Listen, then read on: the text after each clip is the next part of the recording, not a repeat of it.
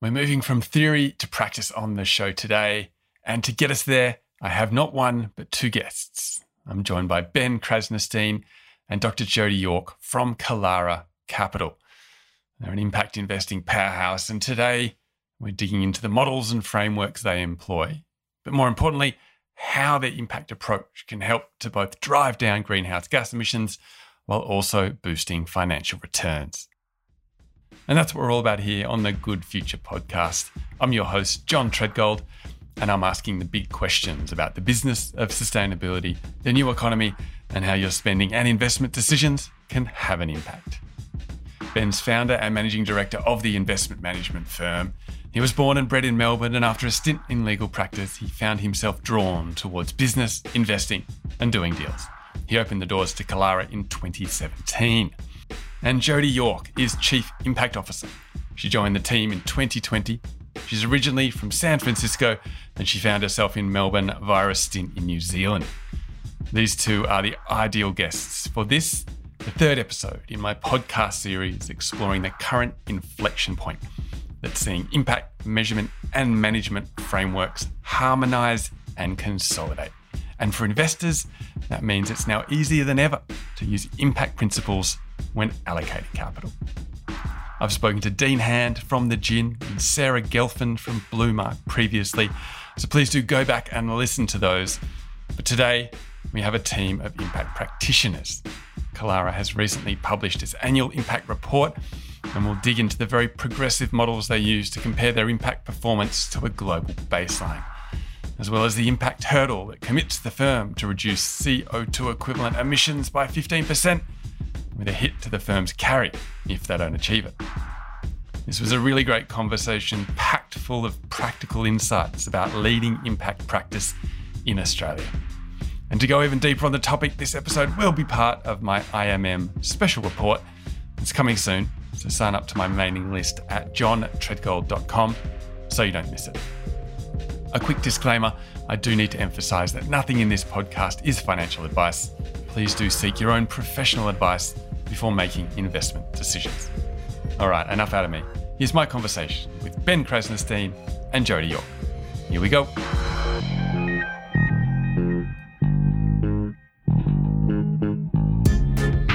Ben and Jody, great to have you on the show.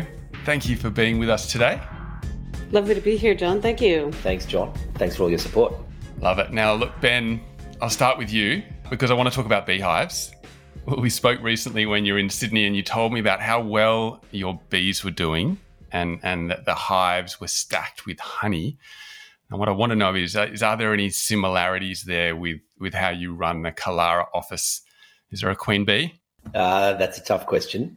There's probably a few queen bees, which is actually not a bad metaphor because we operate quite a flat structure amongst all of our senior investment people and, and impact people and finance people in the business. So it's an interesting analogy. Uh, we want to create opportunity, we want to create wealth, we want to create significant climate outcomes, and we're busy doing it. So there's a good analogy for the for the worker bees, and we're all happy to be to be both. So it's actually quite relevant. Where you need a queen bee, we're happy to step into that role and, and own what we do and, and lead from the front, and at the same time everybody rolls their sleeves up and gets cracking on, on the mission and, and the outcomes.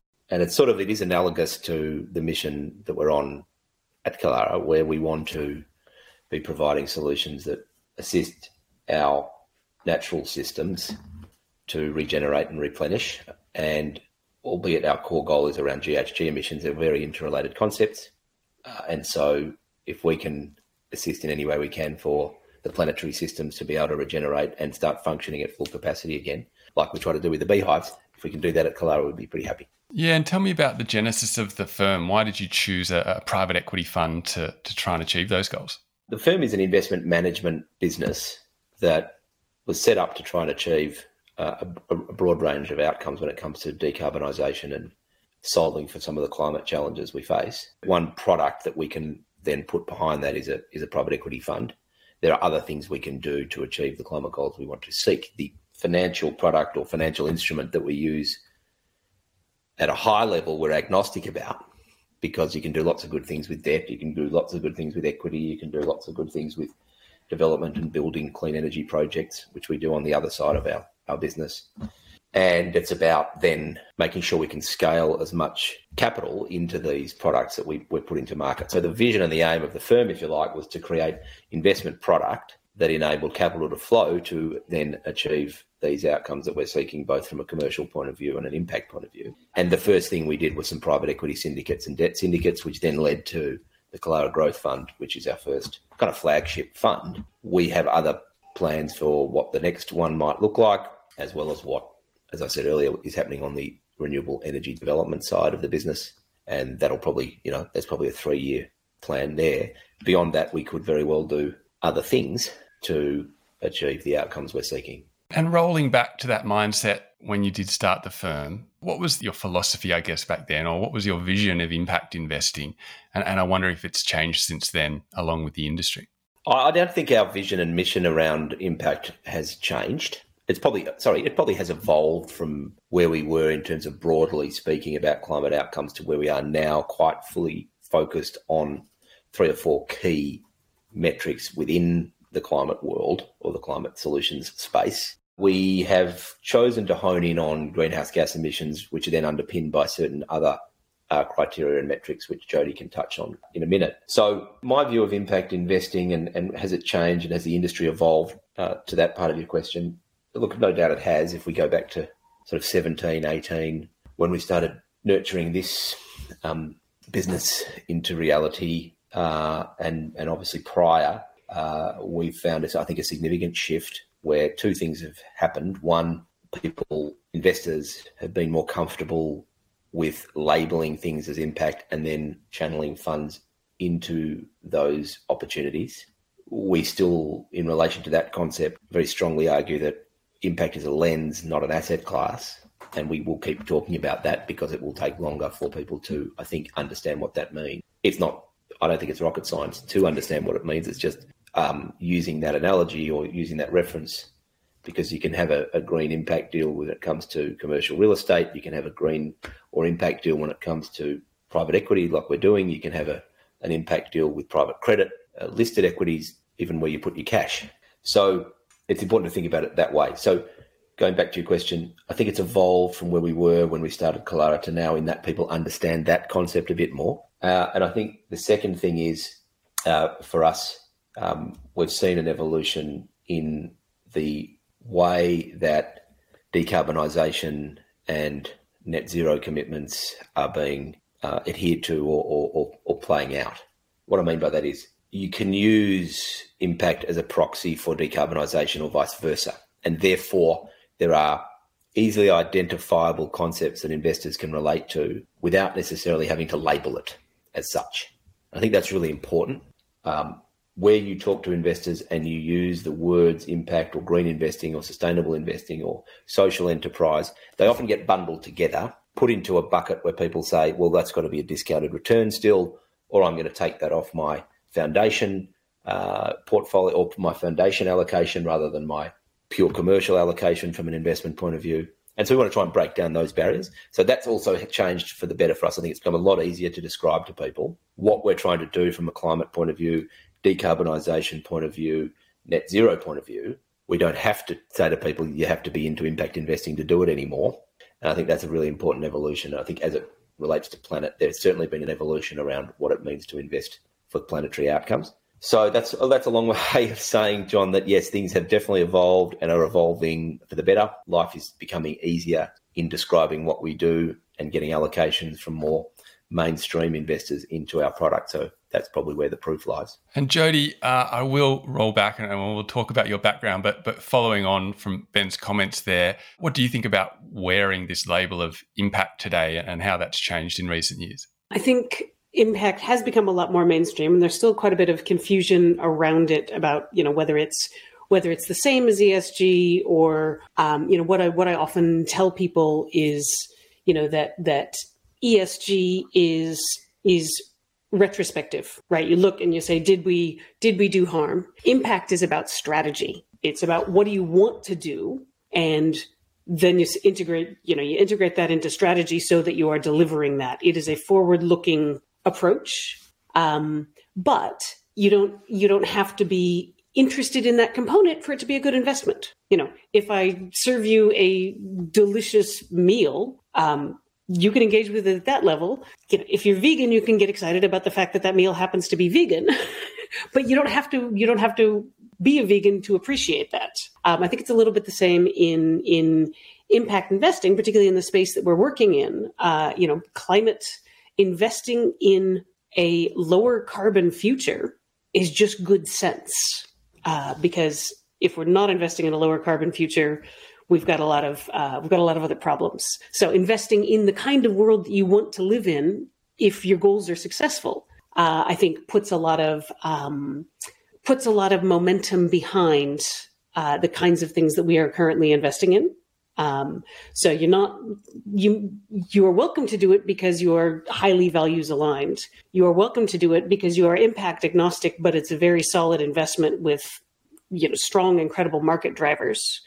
And you're welcome to do it because you are deep into the impact space and want to engage with with the data, want to engage with improvement, want to be able to look across invest, investment managers and say how do how do these investments stack up from an impact perspective and from a financial perspective? You know a lot of investors aren't actually are not in the habit of thinking about what their money is doing in the world uh, but all all investments have impact. It's just a question of you know whether you measure it or not all investments in the world are having impact. So what impact is your are your investments having in the world is is your money acting in alignment with the values and the future that you want to see? Yeah, I think that's really important. And and, and Jody, I really appreciate you know the depth of, of your thinking there, and, and, and want to wind back to how you came to it. You're head of impact there at Kilara, but previously you were you were an academic in California.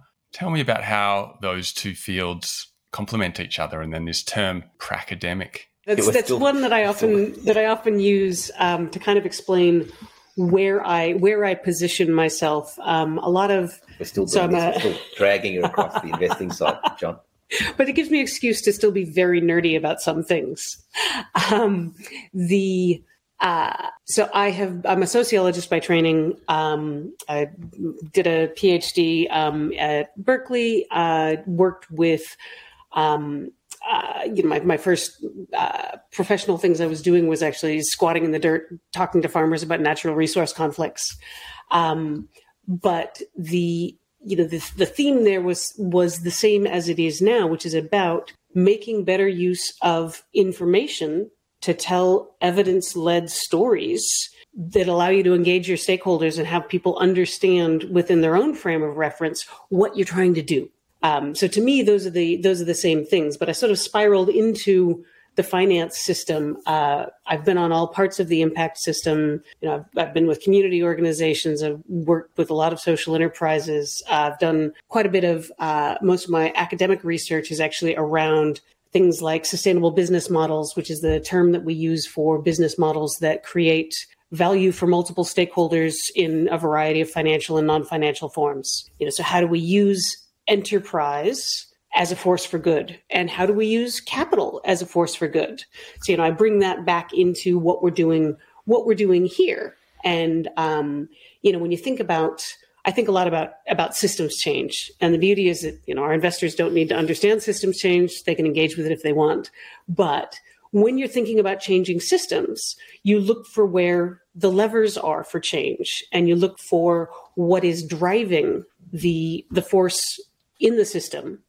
And so capital provides an enormous lever for change uh, because we get to choose what what investments are supporting, uh, which is one of the reasons that uh, you know, in addition to doing to looking at things that are directly reducing um, significant sources of emissions and uh, protecting and um, enabling existing natural carbon sinks, you know, we take a step back from that and look at the drivers. One of the things that's a key driver of emissions is actually the material footprint of stuff right? Everything everything we consume every good every service has a level of embodied energy.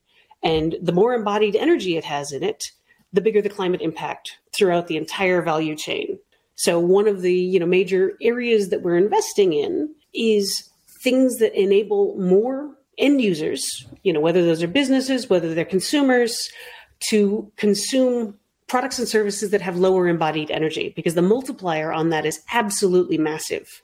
Right? We have a big focus on scope 1 and 2 emissions in the in the measurement space because those are the most easily measured the you know the, the things you have the most immediate control over in a business.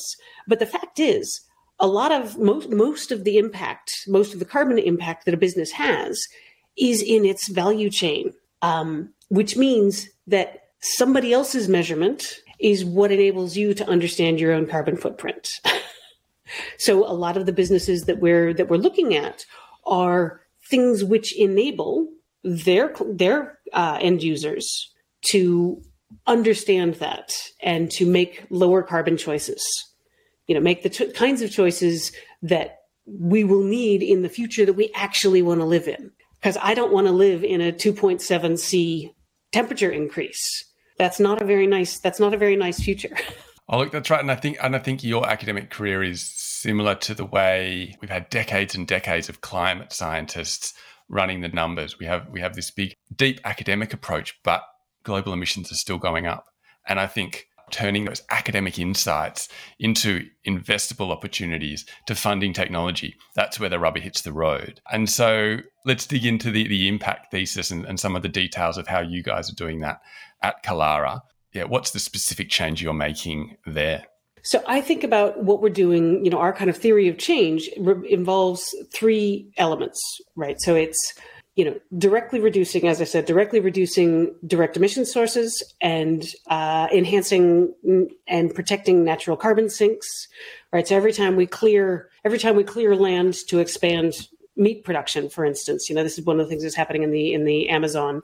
That's reducing the amount of natural carbon sink that is basically the how how the how the Earth as a natural system absorbs carbon and puts it into other things. Right. So we are breaking down our ability while we're also putting out a bunch of emissions, we are breaking down our ability to take those emissions back in. That's a that's a bad feedback loop. Um, so there's that element. But through the things we're investing in, we want to change. We want to change production norms. You know that that more the lower carbon goods and services are more normalized, and there's a lot of forces doing that. So we're kind of stepping into a thing that is going to happen anyway and we want to make sure there's good products and services in there. Um, and then the third thing is we want we want to move markets, right? We want to we want to actually change the behavior of end users such that lower carbon goods and services are the normal thing that you reach for. Um, and you know we're seeing this we're seeing this from a variety of from a variety of directions. Uh, but one of the one of the challenges is that transition can be difficult for for you know maybe for households or for um, uh, small small and growing businesses not everybody has a whole r&d department so doing the things that makes that transition easy for end users has a huge multiplier because you get more people involved just through you know where they're spending their money and what they're consuming. More people involved in building that path to a lower carbon future. Just making making climate smart choices enabling climate smart choices. And ben digging into the investment approach at kilara and, and how you source deals and find them obviously led by that impact thesis. But do you find you go out looking for the deals and then that can can shape the thesis or is it more you set yourself some blinkers of, of these are the issues and we're going to find companies that that that fit? Well yeah i mean we set our guardrails on our mandate that include various uh, criteria around investment stage and founders and levels of runway and cash flows and balance sheets and profitability and all of those all of those things. And fairly mature right uh, yeah, well, the current fund is looking at fairly mature, sort of late VC, early growth, if you like, okay, companies that are not far away from profitability. So, yes, it's not early stage or seed stage investing by any means. It's filling a, a gap that we saw in the market here where small to, to mid cap style or, or, type businesses uh, need funding to grow rather than to prove up technology or, or, or start up technology or processes or manufacturing or, or whatever the business is. So that's we, we set our guardrails on stage. But as I was saying earlier, our thesis around GHG emissions is quite broad in it in, in, in one sense, i.e., we will invest in businesses that achieve ultimately achieve GHG emissions reduction outcomes. But it has to come from businesses that operate in one of four sectors. They're sectors that we're focused on where we've got experience in that we think we can drive significant profitability when we invest and then drive significant outcomes when it comes to the GHG piece. You could those four sectors we can talk about. They, we believe we're making change and we can get great deal flow in the energy transformation vertical, carbon environmental markets, waste and circular businesses that really focused on sort of packaging solutions for the most part, or even um, uh, other products that come from sustainable resources. We're looking at some interesting kind of seaweed to plastics businesses at the moment, and then food system. We can look at all of these things across those sectors, and that's where our specialisation comes in.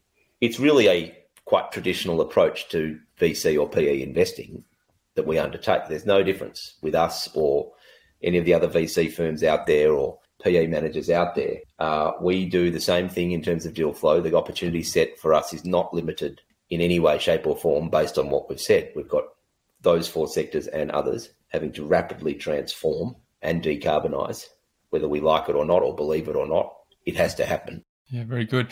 And Jody, going from the investment approach to, to the impact measurement and management approach. That's really the, the core of what this podcast series is about. And yeah, really keen to hear about the Kilara approach to IMM and how it's evolved. So we've we've got a um, we use standard tools that are um, broadly broadly in use in the market. Things like the Iris Plus taxonomy, um, you know, the the norms developed uh, through the great work of the Impact Management Project. The nice thing about a taxonomy like like Iris Plus is it. Um, you know, it's aligning with the other with all of the other things that people are thinking about from a measurement and disclosure point of view. So the, this is information that a lot of businesses either have already needed needed or will need going forward.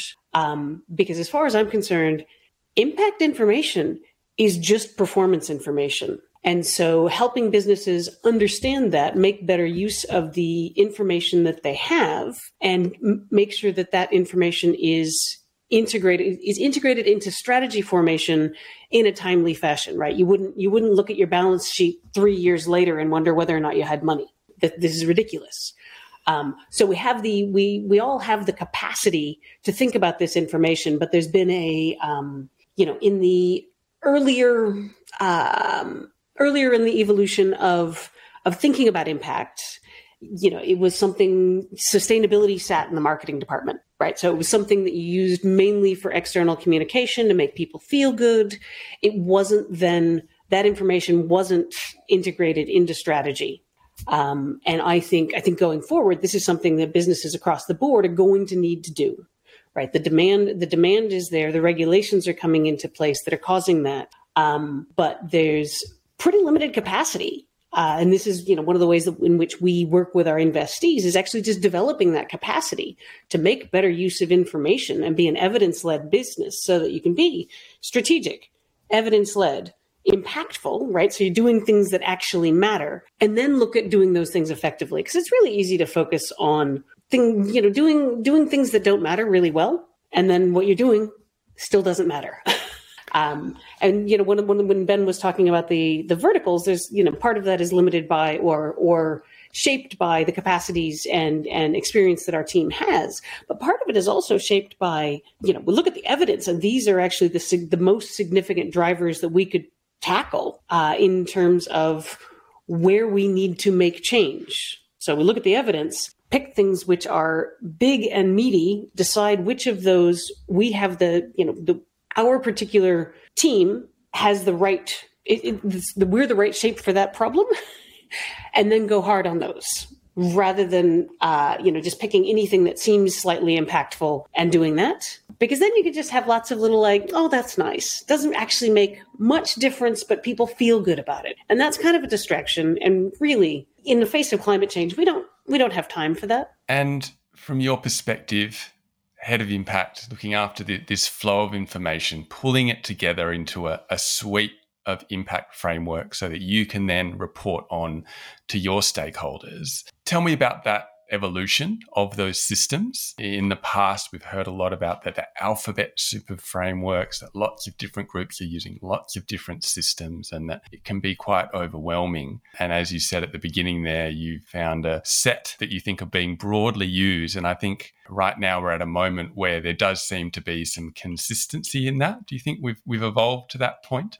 So, in the last kind of five years, and this is why organizations like the Impact Management Project were convened as a field building exercise, there's been a big convergence uh, to move away from this this Tower of Babel that was being built. Um, you know, your proprietary framework is not a secret sauce; it's a hindrance, because when we're speaking the same language, uh, in the same way that we speak in accounting frameworks. And it's really great that we got you know the, the standard setters and the accountants involved, um, so that we could actually have information that is you know it's credible, it's balanced, it's material. You can deliver it in ways that are comparable, so that people who are using that information, whether we're using it internally, whether businesses are using it internally for management, investors are using it to you know choose between investments um, that information is in a standard, in a somewhat standardized form. There's always going to be a trade off between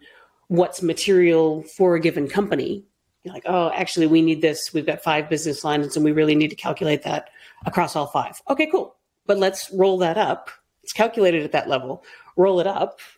Um, you know, so the goal at any at any level is having decision worthy information, right? So can we have information that's useful for the businesses internally and not just useful, but is used. And that's the integration with strategy piece. Um, if you're just measuring it and not doing anything with it, you're missing 80% of the point. Um, and, but they also can be aggregated, and there's standard ways of aggregating it so that people who are using that information further down the, you know, the, the impact chain, whether that's a whether that's a fund manager, whether that's a fund of funds, um, that information maintains because it's in a standardized format maintains integrity and people know what they're seeing. And that also um, you know sets us up for one of the other things that's happening in the field which is a move toward uh, verification you know sort of third party auditing um, the kind of work that that people like bluemark are driving um, and that's you know from the from the accountant's uh, point of view um, that's kind of the the gold standard. I think I think for me, I'm seeing in the field a bit of a uh, a bit of a catch twenty two, which is that there's uh, around verification, which is that there's a demand for it because when we look at financial information, of course, it's been audited, um, but there's demand for it at the aggregate level. But nobody seems to care that much just yet, at least in the in the local private equity space, about having it at the at the lower level. So, you know, as with any market, when there is increased demand, you know, when the institutional investors, for instance, start saying, we're only going to play if if this is verified, then you'll have more managers verifying, you know, and that but that's we've had we've been doing double entry bookkeeping for what 400 years? Uh no no 600 years. Like we've we've had a good head start on the financial side. Um in the climate side we have had 30 years of you know really trying to get an understanding arguably you know people have been measuring that for over 100 years. But we are able to build on what we've learned in other parts of accounting to understand what good information looks like and how to use it effectively. So with every iteration um, we are getting i think better better at that because we don't have to do it from first principles. We're able to build on what we already know. And that's how this part of how this convergence has been really important is there's no point having everybody around the world trying to solve the same problem on their own. That's just inefficient and ineffective. And ben taking that further you've set impact performance goals and you're standing behind it by linking fund returns to that impact performance so tell us about the hurdles you've set yourself yeah, so we uh, we've set out a system whereby we uh, we're assessing where each of the companies are at from a baseline point of view, and that takes some time. Some of the companies in the fund have only been in there a little while. So our first crack at this was uh, just the financial year gone by. So it's actually longer than just gone by. It's almost halfway through the next one. Uh, and we assessed at a baseline level what these companies were doing uh, from a, a number of different points of view, particularly around carbon CO2e, so carbon dioxide equivalent uh, mitigation. We looked at uh, megawatt hours of renewable energy. We looked at kilograms of plastics avoided from oceans and a range of other things that, that we've drawn from the IRIS Plus metrics. And what we said to ourselves, we're going to set on an on, on a rolling basis targets that are, are meaningful and that are somewhat stretch in order to achieve the performance that we want from a from an impact point of view. So we're setting those targets as we get appropriate baselines for each of the companies and then rolling that up to a fund level performance target.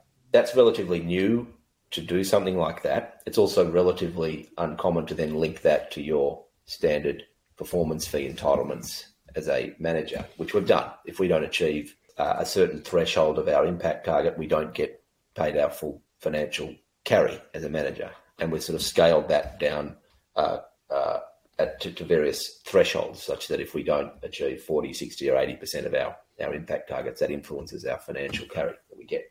One of the key things where we're now that, that's emerged and that we've now committed to is to try to achieve double the outcomes that are set by the Paris Agreement in terms of GHG emissions mitigation year on year. In order to get to a 1.5 degree world, if you back solve that to how many emissions reductions you need or how much emissions reductions you need on a year on year rolling basis, it's about 7.5%. So across the economy, we need to effectively mitigate 7.5% year on year from a CO2e point of view. We've said, okay, well, we want to set a stretchier target than that. We are going to aim for a 15% year on year mitigation outcome for our fund. That's double Paris. And that if we get there across our economy, we'll, we'll get to hopefully uh, either a 1.5 degree world in time or slightly lower than that. That would be fantastic. So we're trying to set a model and a benchmark for others to follow. And we're putting our money where our mouth is or our impact where our mouth is by linking that to our return hurdles. That's the bigger, more global goal. When I say global, the Kilara global goal of 15% year on year. There are and may be some others that we set as we go through the next six months and therefore can look back at where those companies are at and what they're able to achieve because you've got to set targets that you can achieve financially and then you've got to set realistic targets that you can achieve from non-financial metrics. So again, it comes back to that same premise. We're not reinventing the wheel here on what we're talking about. We're just putting other data and assessing other externalities as part of our process. Something that can be done because you can quantify some of these externalities. You can quantify how many tons of carbon it takes to do A, B, C, D, or E. You can quantify how many kilograms of plastic are going into the ocean and try and stop it. And you can quantify how many hours of clean energy you're generating or, or enabling, and amongst a whole range of other methods. So that's really important for us. We want quantifiable climate related outcomes that we can track. And then we're just applying the same version of, of assessment and reporting across that that we do for your traditional financial metrics. I think that's really important. This idea of quantifiable metrics and a very capitalist approach, right? A very a very clear financial incentive to drive that impact. But of course, in finance, it comes down to the dollars and the cents. Has that evolved? And yeah, where do the data points come from? Yeah, it's definitely evolved, and it's not it's not necessarily simple in the first instance. the The framework is relatively straightforward, is what I'm getting at. Then to pull it all in, and then to to start to to, to assess which of those metrics are relevant for what we do in, in, in private equity investing or venture investing uh, is, is not as straightforward because you've got a number of different things that you could talk to when it comes to uh, comparing returns. So when we come when we talk about comparing returns, financial returns, we know what they are. Where there's set parameters and protocols that investors will look at when they want to assess whether they're going to invest with you. What's your track record on delivering IRR? What's your track record on delivering cash yield. What's your track record on delivering multiples on your money? All very commonly known. And if you've got a good enough track record, people might back you and, and, and trust that you're going to achieve those financial returns. Where we're at now in, in the space around quantifiable climate outcomes and measuring them and, and, and again getting the same types of ubiquitous uh, metrics that people can look at. So let's take three IRR, money multiple, and cash distributions and say, well, what are the what are the most relevant three from a climate point of view? We've started to hone in on that. So we're talking about things like what is, what is your carbon intensity per dollar of equity invested? what is your carbon intensity per dollar of revenue generated from those portfolio companies? And then you start to get a level or a measure or a gauge of carbon intensity of your investment from a equity point of view or a revenue point of view. Then you can start to, um, if you like, uh, normalize what those metrics look like across different businesses, i.e., it's standardized. What is an IRR? An IRR is a calculation of the return that you're getting. Uh, time value of money is included in that, and, and you can figure out um, how you calculate that. There's a formula for that over time, and, and there's your number. The same the same thing applies, not from a time based time value of money point of view, but the same thing applies if you're able to get the data in because you know how much CO2 you've offset, you know how much your revenues are, that's pretty simple. You know how much money you've put in there. So the formula is simple. So I'm getting back to the formula is really simple because you can measure carbon, you can measure how many dollars you put in. Getting the data from the companies is not so simple. Landing on which of the relevant metrics that can be applied across a sector is not so simple. But we're having a go at it and we think we're getting close. And, and we're seeing actually others out there starting to talk about that. What is your CO2e intensity per dollar of revenue or CO2 intensity per dollar of equity or CO2 intensity per um, the point of IRR, there's another interesting one. And then you really hmm. start to, to, to, to, to measure them together. Uh, we're getting there. And I think uh, next year's report, which will be the second uh, annual report for the fund and impact report, will start to bring those together and say, okay, we're starting to get a bit of a trajectory here. And then we'll reassess, John, whether we think they're the right metrics. We might change some of the things we look at. We'll get feedback from from others, and hopefully by the sort of you know year three or so, we've we're out there with the others um, and even as Jody said earlier, even out there with the banks and the ratings agencies and, and the other really important stakeholders here, talking to them about this, and maybe we can contribute to uh, some form of taxonomy or global standard that sits there and and gets rolled out over the coming generations. And Jody, Ben mentioned there the impact report. You released the inaugural report a few months ago, and with this broad suite of metrics. It all comes down to can you make comparisons with peers and maybe even a global benchmark? You use the, the compass model from GIIN. You tell us about that process?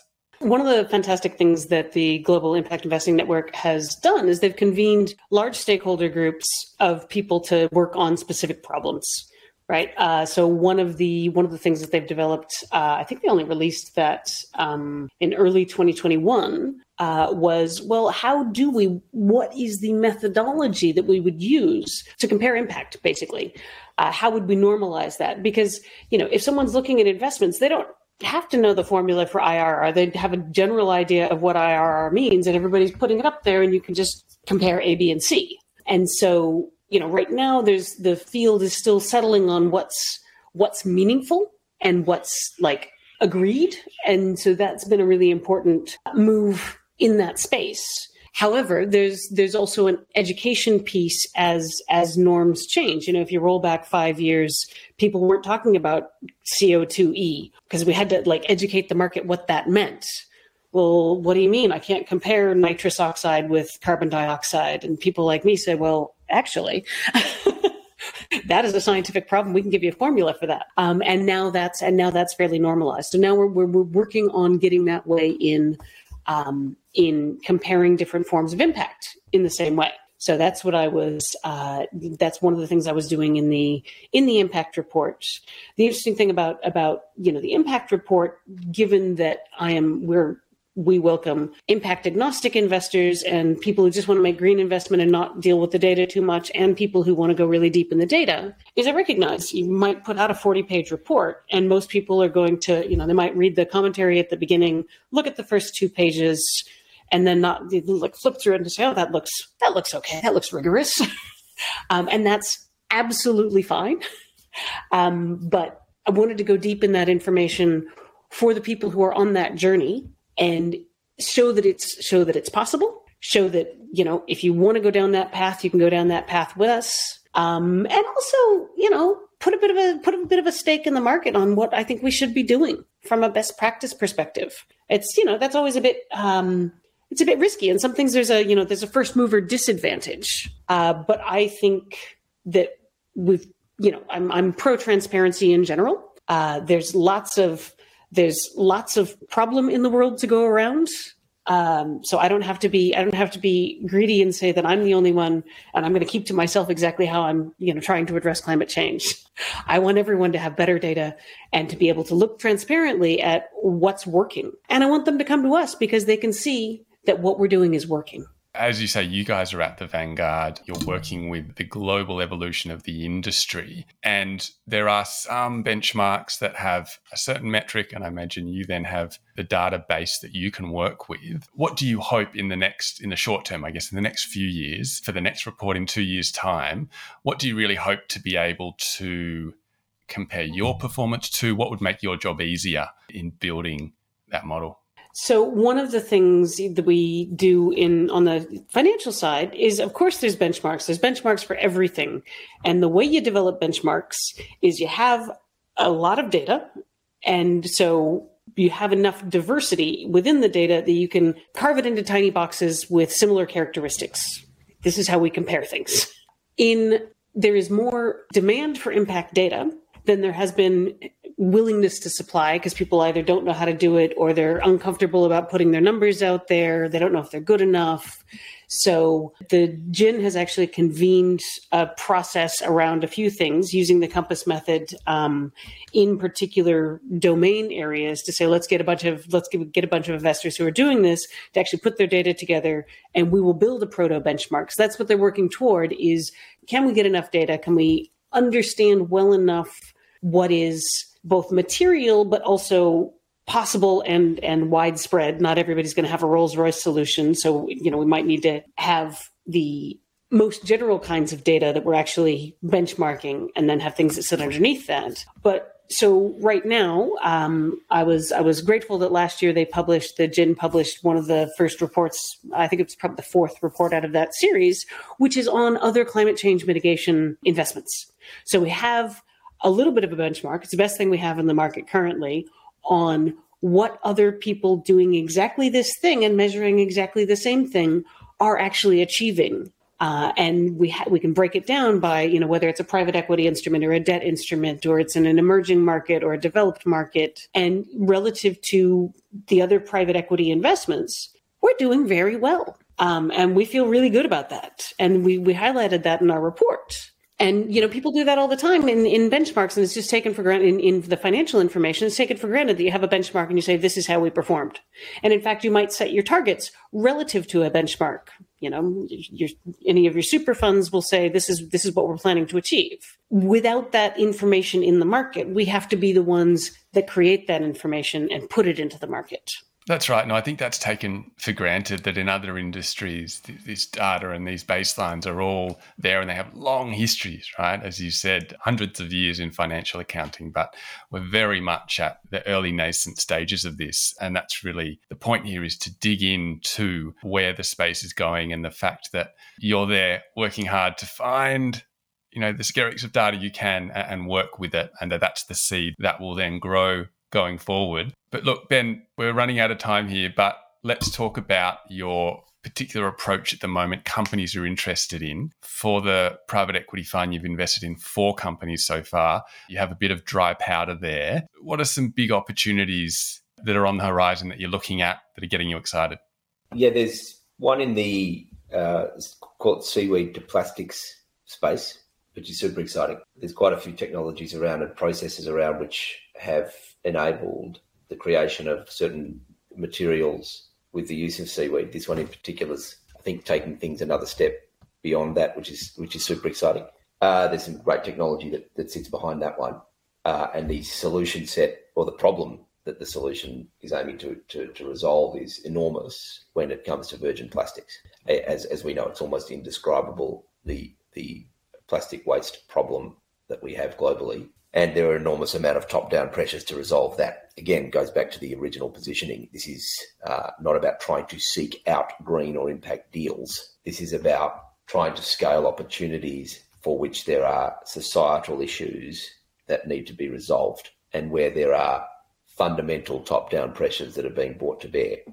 It's a market shift. It's a market change. Where are the opportunities? It happens every time there's a shift in markets. This happens every time there's a shift in approach to investing through tech bubbles, through financial bubbles, through Tech 2.0 and clean tech. There's always been these big changes in the way that markets have worked. That will continue. We're responding to it and, and, and trying to solve problems there. So so again, it just comes back to that point about trying to solve big problems. Um, the the other one that's also exciting is in the uh, sequestration space, where we need to enable continual improvements to our carbon sinks around the world. How do we do that? Planting trees is one way of doing it. We've seen some pretty pretty amazing new patented technology, Australian technology and hardware that might facilitate the rapid deployment of significant numbers of, of seedlings to then grow into grow into bigger trees that uh, are either endemic or native or suited to the environment that they're that they're going into. So that's very important for us. No point just going and planting mono monocrops or monocultured uh, trees or any other crops where you need to promote biodiversity. So these guys have sorted out a version where they do a lot of work around what's native to the area or what's going to improve biodiversity in degraded areas in particular. So the application there could be for mine sites, could be for corporates wanting to, to, to plant trees, it could be for uh, major government initiatives, long highways, all sorts of things where we need to promote increased biodiversity, increased sequestration, increased green amenity. There's a whole range of things that are exciting about those. So there's two um, uh, that, are, that are super exciting, and uh, you know we're seeing lots of deals come into the pipeline, and um, we're excited about that too. The opportunity set's pretty large. And Jody, what's your view there on, on exciting technologies and opportunities? You're, you're you're part of the same beehive. You know, you're, you're probably all aligned with that hive mind. But um, yeah. On the plastics side, you know, one of the one of the um, uh, you know the kind of holy grail for some of these things, or any kind of low carbon technologies, is can we have a drop in solution that allows people to simply, you know, take out something that's really problematic and drop in something else without having too many other uptake challenges so that the users of those technologies don't have to have don't have to do a whole retooling because that's where a lot of the resistance is because then it's adding expense to them and so they're like oh yeah sustainability it's expensive it doesn't have to be expensive so the exact example there is where you say instead of having virgin plastic pellets go into a molding or extrusion machine that exists that exists all over the world at scale you just drop in a different type of pellet don't change the machine and you've got this completely enhanced solution without virgin plastics, completely renewable resource. It's then biodegradable. It comes out the other side. To Jody's point, you're not retooling, you're not changing your manufacturing process. There's no capital expenditure. You just take away that virgin rubbish and put in this lovely seaweed product. Yeah, so it's like it's something that's got a tight problem solution fit for all for all the stakeholders involved, and that's like that's the sweet spot. Amazing. Oh, and then we just you know apply apply you know money and and love and help that grow. Just scale that impact as we're scaling that business. Not a bad not a bad spot to end on that roundabout, was it, John? The honey turning into the sweet spot. money and love. Money and love. Yeah, let's leave it there. But what I do want to give my listeners is a book recommendation from you guys. Something that has informed your work, or maybe even just something that's on the on the bedside table. So one that I'm almost through is Atomic Habits. Most people, well, a lot of people would have heard about Atomic Habits. It's a great book. Um, there's another one which I'm going to quickly look at my phone to ascertain what it is. It's a book that I'll tell you about when Jody tells you hers. Um, so one of the ones that I just finished recently um, is called called Four Thousand Weeks. Um, so uh, the author, whose name is currently vanished from my mind, so I'll just keep going, uh, was a uh, a columnist for one of the newspapers looking at all the productivity systems and started thinking about the reflecting on the nature of our fixation with productivity. Um, and you know, the thesis here is like, look, we've only got the average human lifespan is four thousand weeks, right? You can't do everything. You should actually be relieved to know that you can't do everything. It's okay if you didn't get it done. Focus on the things that actually you know, are creating the things that are meaningful that when you think about the life you want to have led, the things that make you feel more connected, the things that make you feel more purposeful, more of that and less of the busy work. And that actually like underpins a lot of my a lot of my career is, you know, how do I do things which are more materially meaningful rather than just turning the crank on things? Yeah, the the, the, the other one that I was thinking about was a book by Jonathan Porritt. He's a very uh, well credentialed author in the climate space, I've been writing about environmental solutions and, and, and, and how we can how we can look to solve it for a while. This latest one from him is called Hope in Hell, uh, how we can confront the climate crisis and save Ooh. the Earth. Ooh. Hope in Hell. So we I do, might want to borrow that. we do have a Hope in Hell. I haven't started reading it, but I just got it. Oh, very good. Great tips there. And thanks for all the insights today. I think there's some really practical stuff there going forward and puzzling how this impact space is growing. And that's all pretty exciting. Honey, money, and love. Love it. Good one. Thanks a lot, John. All right. Cheers, guys. Always a pleasure.